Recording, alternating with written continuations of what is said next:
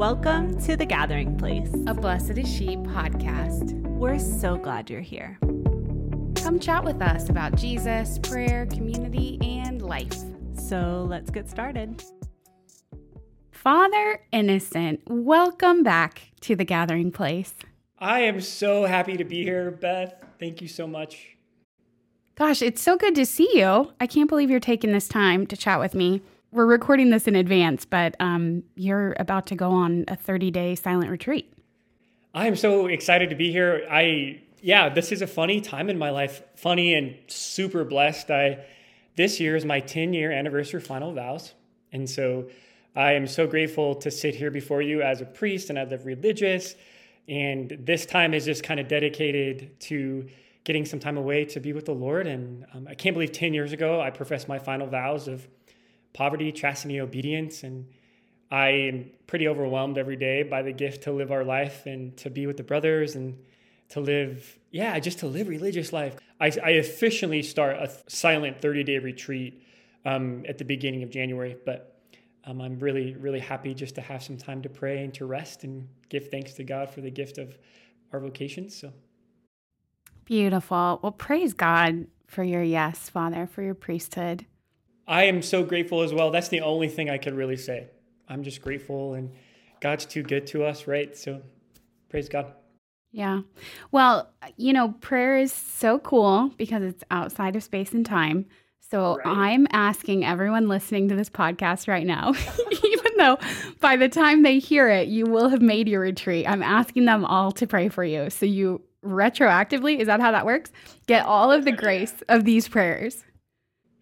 I love that. The, the, the gift of prayer is so mysterious, right? Like God works it all out. And so when you're listening to this podcast, I, I am grateful for your prayers because they, it turns out that I'm always I'm always a poor man. I'm in dire need of prayer. So God God works it out.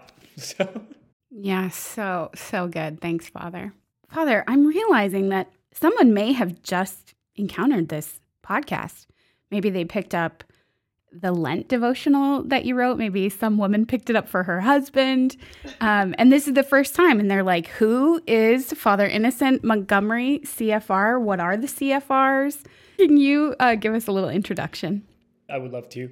So, my name is Father Innocent Montgomery. I am a Franciscan Friar of the Renewal. And like I just kind of talked about, I've been in Final Vows for 10 years.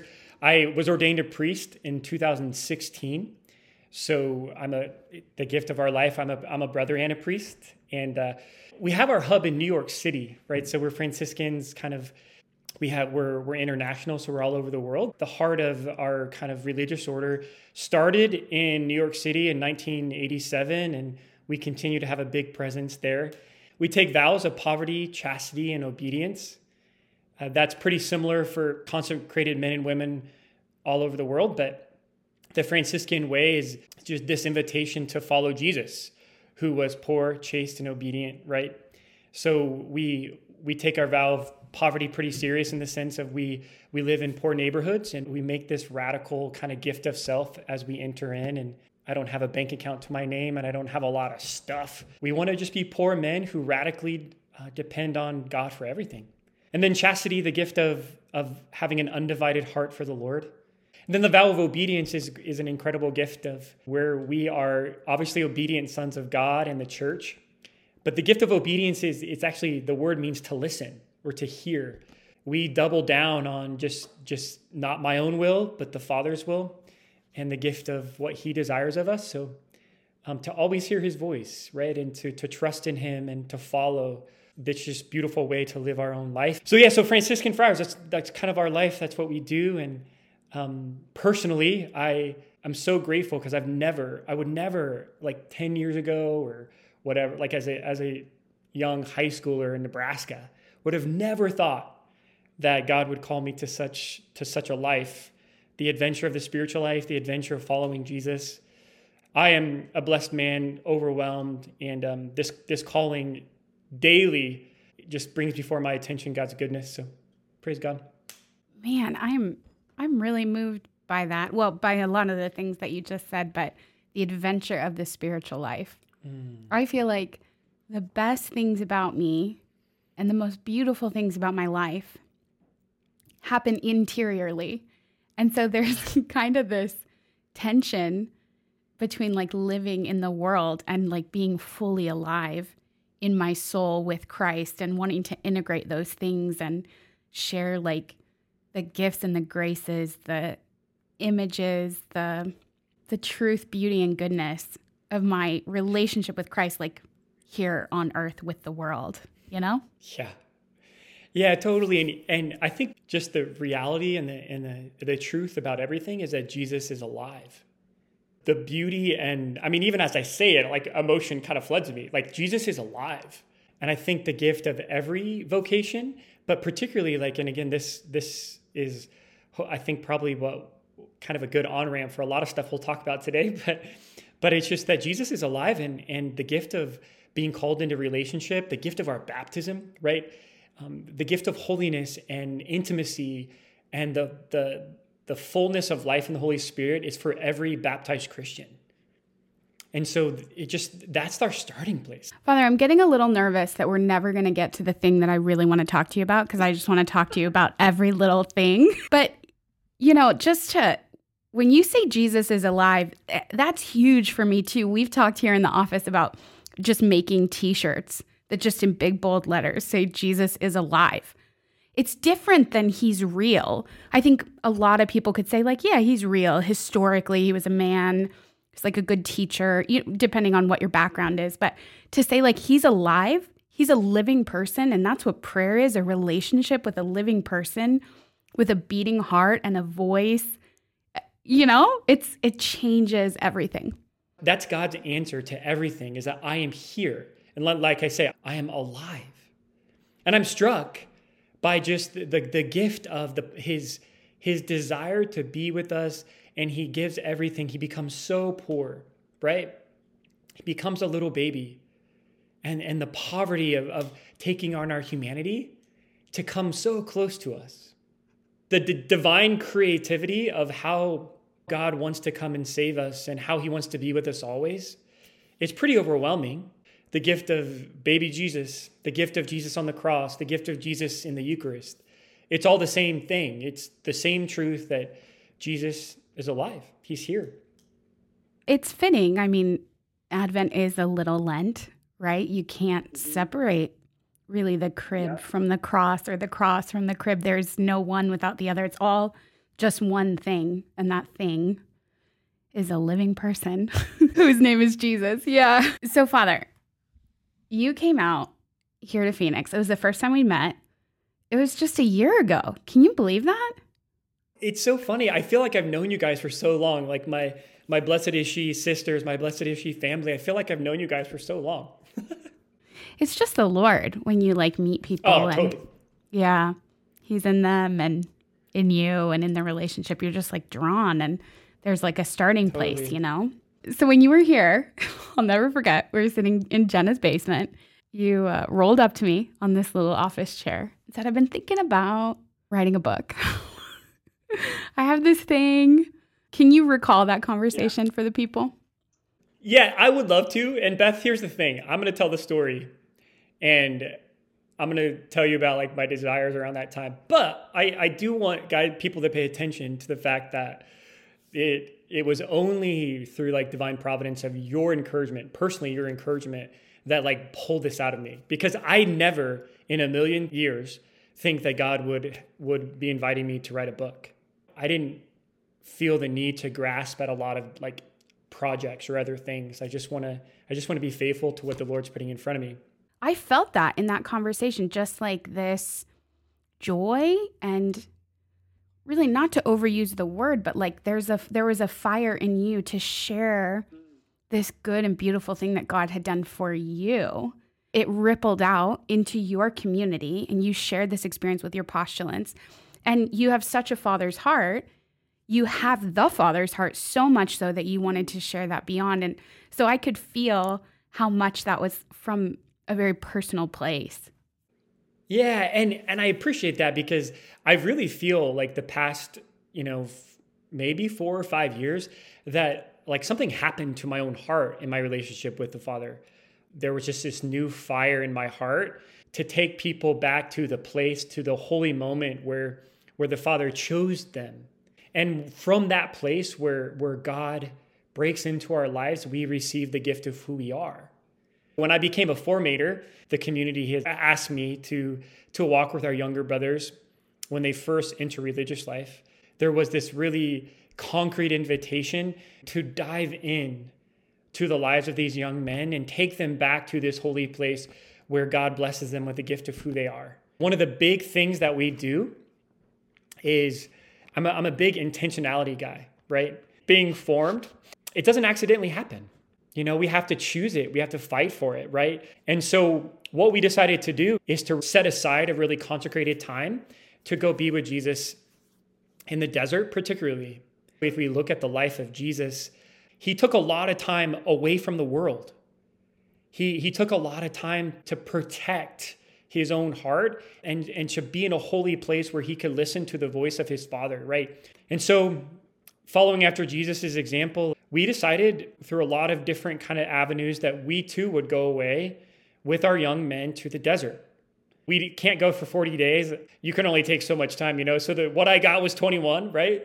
I mean, did you try? It seems I see like a little twinkle in your eye. Like that was the vision. You were like, "Let's go for well, 40 days." I was like, I want to just be all in with the Lord. Totally. You know? the the gift of being away for 40 days and it's like a Lent, you know? So 3 weeks is a lot away from the friary. But also the the company we use or the the guides that we use is called uh, Core Expeditions, Core standing for Catholic Outdoor Renewal. So they're amazing, just great great friends of ours.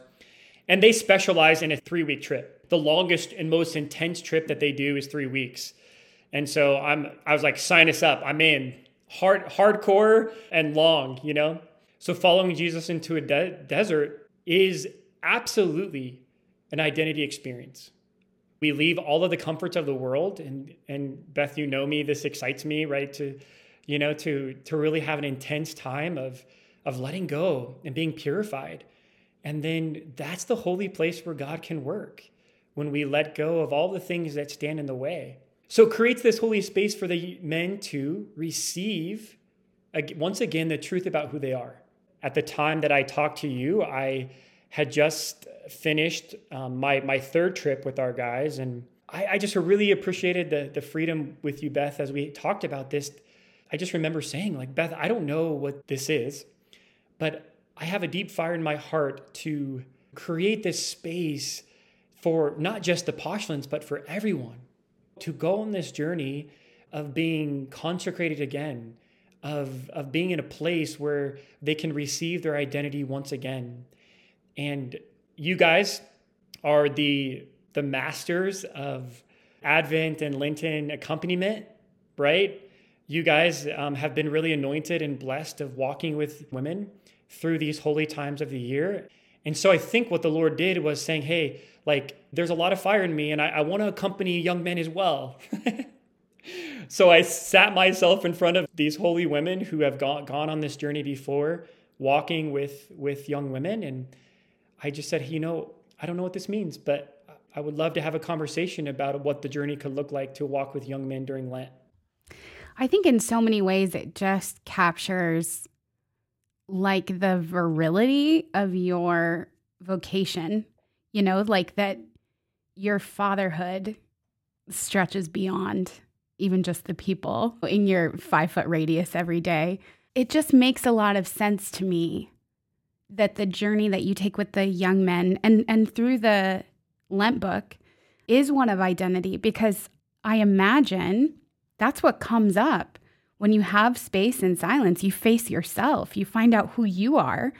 And sometimes we don't like that person or we don't have a sense of who that person is. So we're meeting a stranger and maybe we don't like that, you know, who we're meeting. In that place, to encounter the truth of who we are and the perfect man, Jesus, like bestowing that identity. And you said, like, you said something about we go out there and we like re encounter our identity. And I was just thinking, I bet for many of them, it's the first time their identity is really bestowed on them and not sort of pieced together or inherited, for lack of a better word. Like, yeah, yeah, yeah. we just kind of pick this up from different people and I guess this is who I am, but like to go and to actually be blessed with identity, I imagine is just life changing. It's so true because it's such a holy place to take people because what they experience maybe for the first time, right? Where you see them finally being open to receive the gift of who they are.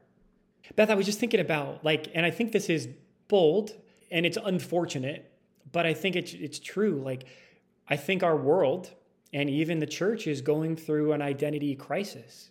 People of all walks of life, of ages, of vocations, they unfortunately, I'm going to say we, we don't know who we are. When you were saying, I was like, hello, me too. Yeah. And I'm like, like, I'm in this with the Lord every day, and I still need formation in my own identity. I have to be right? reminded constantly, you know?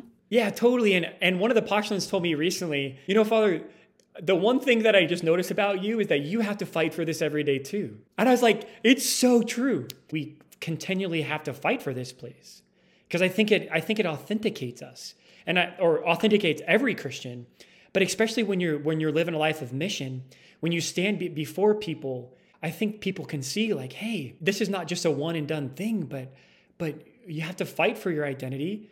And when you know who you are, something you live differently. So I think the gift of of just accepting that we're in an identity crisis and and a lot of young men and women enter their vocations and they don't know who they are. They have a glimpse, or on the good days, they, they know that, oh, okay, I'm a, I'm a son or daughter of the Father.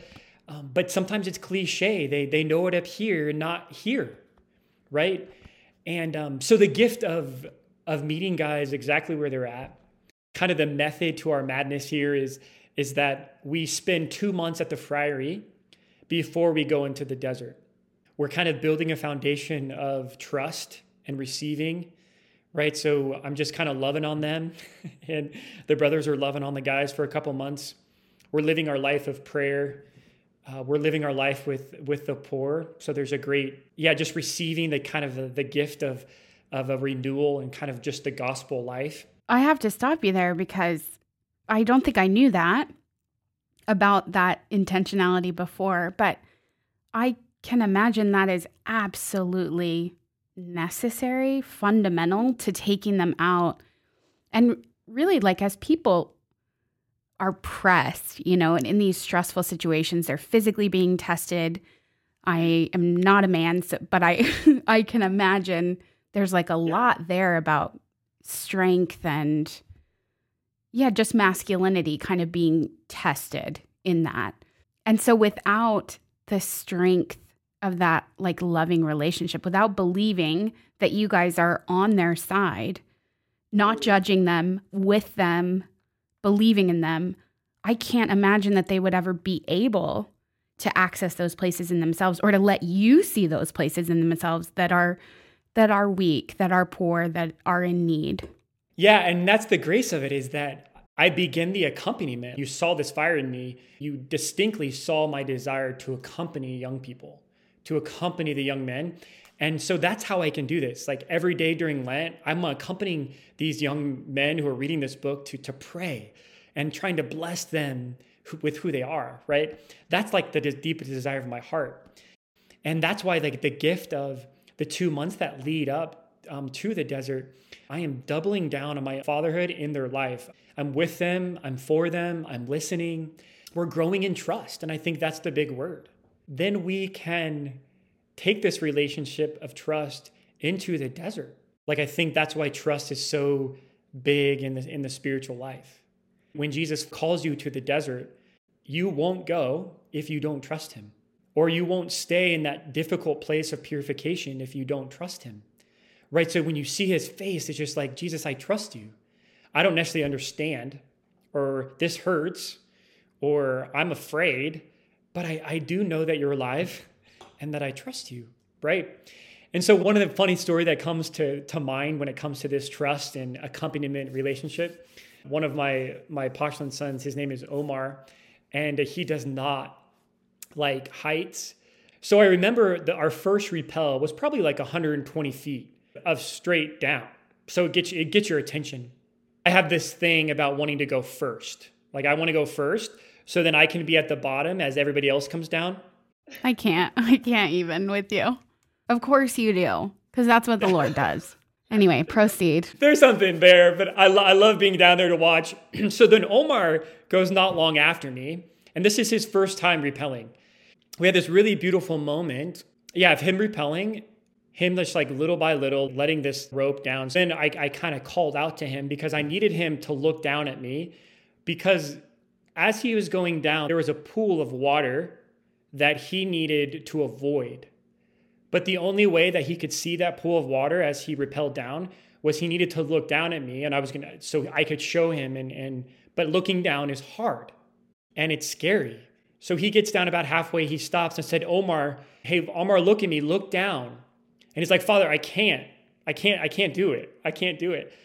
And I said, Omar, I need you to look down at me and I'm gonna show you where the pool of water is that you have to avoid so you don't get wet.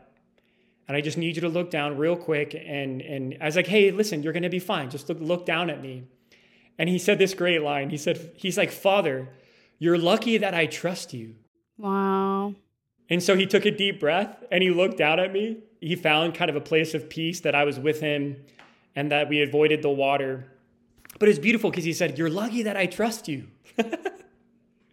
And then when he was going down even farther, he said, Father, keep talking to me. I can't see you, but keep talking. I need to hear your voice. So it was like a perfect example of the grace of the desert. Yeah. You're lucky I trust you because this is hard for me, but it's good for me. And then also the, the voice, the voice of the one you love, right? The voice of the one you can trust. And that's just all to say, Beth, that in the desert, Jesus does the same thing for us. He calls us into this place of, of struggle, of letting go, of just a radical trust. And He is there. His face is there, His voice is there. Those small invitations, little by little, to trust in Him. And we just make our way down the mountain little by little because of His voice and His presence. Father, I have to tell you something. You did this podcast. I want to say it was on your podcast, Poco a Poco. Could have been with us, but I can't remember. You told a story about being in confession. I'm pretty sure you were speaking about identity. And you said like in this confession you would you would say like, "Hey, hey, hey, look at me."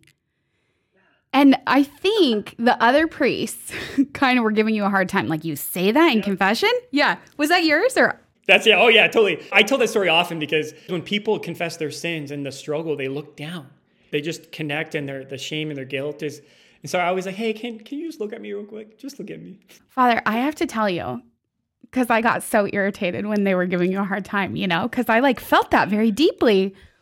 And there are times in prayer, I'm just like disconnecting from the Lord. You know, there's like fear there or trying to like take care of myself. And I'm kind of going within. And I hear, like, I hear the Lord, but in your voice say, hey, hey, hey, look at me. It's like, it's so beautiful. It's really blessed me. So I, I just felt that for Omar because I've experienced that for myself that like your fatherhood, your voice, your presence mm. being, you know, an incarnation of Jesus for us. Yeah. Yeah, and it means so much to me because I'm overwhelmed by that grace is because I I long for that as well from the Father, from Jesus, right? When he, Jesus says, my, my sheep know my voice. Just like, talk to me, Jesus, just talk to me. And there's actually a story, little spoiler, their story actually a story of me in the desert with a similar thing. It was the first time where I was rappelling um, and down a pretty big cliff, and it, I had never done it before as well. And I was hooked into the rope. It's just this funny thing where you have to turn around so you're facing your instructor and you're, you're, the, the cliff is to your back right? And then you have to kind of you just you have to walk backwards. And it's a really crazy thing because it's so unnatural to walk backwards off a cliff. I'm trying to imagine it. Yeah. So like your feet are on the cliff but you're turned around looking at him? Yeah, so I'm like this and the cliff's behind me and I'm walking backwards and I have I'm roped in, but that's how you go down. You don't like go down face first, that makes sense, right? But you have to turn around and you just take steps back and so you're leaning off the cliff backwards. Like that's how you got you kind of begin walking down. But i'd never done it before and again the natural thing to do is you want to see where you're going. Turn your face to look down. And the guide was like hey hey father father father don't look down. Right here father look at me look at me. And so i immediately turned my face from like wanting to look down and i looked back at my guide and he's like, Father, right here, just look at me and just walk off the cliff. It's going to be fine, right? And I did it. When I looked at him, I didn't have a temptation to look down. I didn't have like the anxiety settled because I was looking. He's like, "Yeah, Father, just talk to me. Just look at me. You're gonna be, you're gonna be just fine, right?" So that story's in this book about my first time, and I make the the meditation that that's what the Father says all the time to me. Hey, hey, just just look at me when I'm tempted or we're tempted to look at our fear, our anxiety, our brokenness, our, our sinfulness, when we want to grasp and, and think that we're alone or we don't know who we are, we're just going to turn to a lot of things. And I think the Father says over and over again, hey, hey, hey, just look at me right here. It's in the gaze of Jesus that we know who we are. That's the only place. So I love that. It's a big part of my own spirituality, but just look at me. The Father just wants us to look at Him you know, Father, it I mean that just wrecks me because even like the specifics of that story, you want to see where you're going. Like yes, I hear you on like we want to look at our fears, or our limitations, but like I'm very tempted to try to look at the path, the peace that comes with taking your eyes off the path and putting them instead on a person, you know. And it might seem counterintuitive. Like wait a second, like I'm going to take my eyes off the path and and look at a, the look at a person, look at Jesus, right? Where we think we're like, okay, but like we have such deep desires to go on the path and and to know what's ahead. But Jesus is like the the way this works, the gift of of fulfillment on this path is to be with me. My spiritual director is always saying to me, you don't have to know the way. You're with the way. he is the way. The path is a person. Yeah. It's so beautiful and it, and it really simplifies everything. We're not about just like checking off the days, right? We want Lent to be about a real encounter with Jesus. The journey of what we set out to do in Lent and grow in our identity is at the service of this holy intimacy with Jesus every day. That's it, right? And and so that, that's just kind of maybe an encouragement for young men and women who who will journey with us through Lent is that don't get distracted. It's it's at the service of a real person of Jesus who is real, who's alive. He's he's here. So my hope is that it can be a real invitation, that on-ramp of intimacy, of prayer, and to take it slow and to take a deep breath and as the meditations help you um, to stay in that place of relationship instead of just kind of checking it off the list. I remember um, this past summer, some stuff was coming up in prayer, some memories, and um, I became almost distracted trying to figure out and fix those parts of me, those like places in in my past in my story, you know? Yeah, I became like hyper focused on those like broken parts, you know? And I remember leaving the chapel one day and I was just taking a walk with the Lord. He just helped me to understand healing is not the point of prayer. I didn't need to come and and fix things and just get through these memories and get better essentially. And I in a way was even beginning to idolize this like healed together version of myself. Like if I can just mm-hmm. do enough to get there and be her and not have to deal with this stuff anymore, then I could relax in prayer. Then I could be loved. Then I could receive love you know, it was really very wordless, but just this deep understanding that it was just about being with him and the healing would come when it came. But ultimately, that it wasn't on my timeline and it wasn't up to me, you know? And so I remember even being invited, like, let's just take a break from that. You, you don't need to go after that stuff. But when it comes up, like, bring that into relationship with me. Yeah, it's so beautiful. It's so so well said, and you're hitting at a deep desire of our own hearts, but at but at a at a temptation as well, right? Like we have a deep desire to be whole and to experience experience the deep freedom of of living in relationship with Jesus. But at the same time, we we had the temptation is to think that it's a program or we have to do stuff, right? Or I have to fix myself or I have to go do this healing deliverance kind of prayer. And again, the Lord uses all of that and the invitation to the the healing is real. But I love how you say, but it's it's it's about relationship, right? That's that's what heals us. It's not about like putting the pieces in place or or reading the right Lenten devotional book. it's like I mean, this is a pretty good one. If you're gonna look for I mean, right one, this can help. This, will- can yeah, help. This will get you there. I was thinking it's just the most natural process in the desert. You're going to be faced with these exterior obstacles or situations, even exterior like beauty. Those things are all going to call up these like deeper interior things for us. And so then to follow the Lord's lead in what comes up rather than going on fact finding mission or digging into all of our wounds or trying to deal with all of our stuff on our own. Yeah, it's beautiful. Yeah, and I and I think as men particularly, women wouldn't know anything about this, but um, men men want to take control, right? We want to take control. We want to go on the journey, all these different things to to to like gut it out with the Lord, and then then we're gonna grow, and then we're gonna then we're gonna have breakthroughs, right?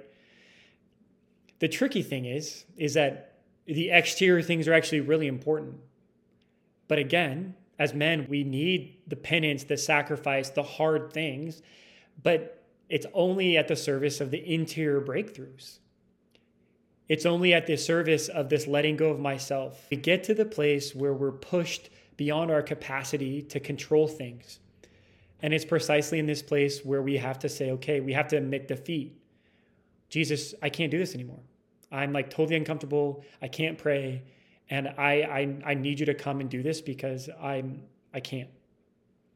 And that's the holy place where the Lord says, finally, finally, you have admitted defeat. You can't do it. You're done. And, and he can come in, right?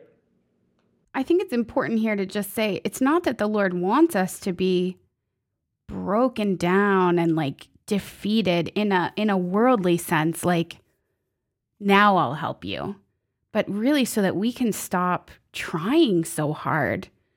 I've been praying the um, novena of surrender. I prayed it recently with a friend, and I just had this little inspiration as we were nearing the end of it.